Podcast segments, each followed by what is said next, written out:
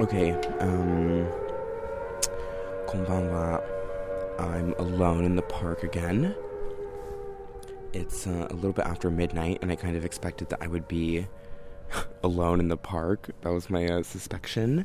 However, there's like a couple that's like sitting on the other side of the park, uh, holding hands and chatting away. So, just goes to show you can never be totally free of other people in Tokyo. Uh, probably some people have noticed that my weekly posting schedule has been off recently. That's because there's a, a new episode coming next week, but it got delayed. Um, so I thought I would come join you all here on the Patreon uh, to chat just a little bit. And uh, there's a special topic today that I really have been thinking a lot about recently that I think everyone will be interested in hearing about as well. I'm having uh, some tall cans of Ebisu beer, which is what Misato drinks in Evangelion, of course.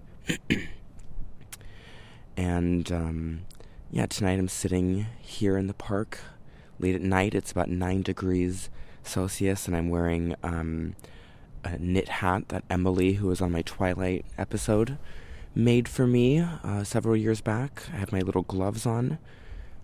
I can see my breath. It's uh, lovely. And today we're going to talk a little bit about how to make a great work of art. this idea occurred to me because um, I was participating in my favorite pastime, which is reading the New York Times. And uh, above all else in the New York Times, I love their book review section.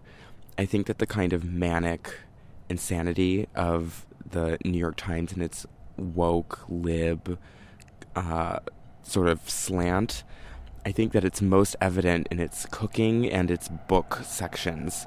And it always has this uh, simply bizarre alien worldview of someone who it feels like has never actually encountered like human society so I love reading what they have to say about literature. Um, I read every review they publish, every interview, and uh, they recently ran an interview with the well-known Japanese novelist Murakami Haruki, and it was in promotion of a new book of essays that has just recently been translated after I think six years or so into English, and uh, the title is "Novelist as Vocation."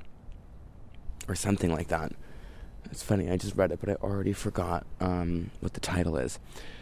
Anyway, uh, the book collects about um, seven essays that he published in uh, Japanese magazines uh, over the course of several years, all on the topic of, as the title suggests, novelist as vocation, the writer's life as work.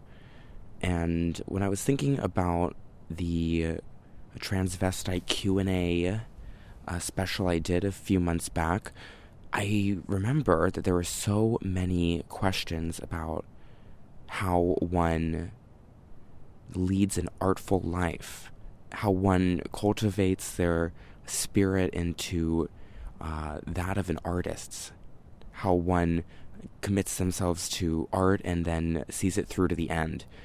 Um, I'm very underqualified to talk about this, uh, aside from, you know, a short story published in uh, Apocalypse Confidential. I don't really have a lot of uh, successful art to my name. Probably calling that short story successful is a stretch itself. And I'm really trying to never again describe I'm So Popular as an art podcast uh, because I'm tired of Catholics on the internet who um, demand to know what makes my podcast art. So I'm just uh, never going to say that ever again.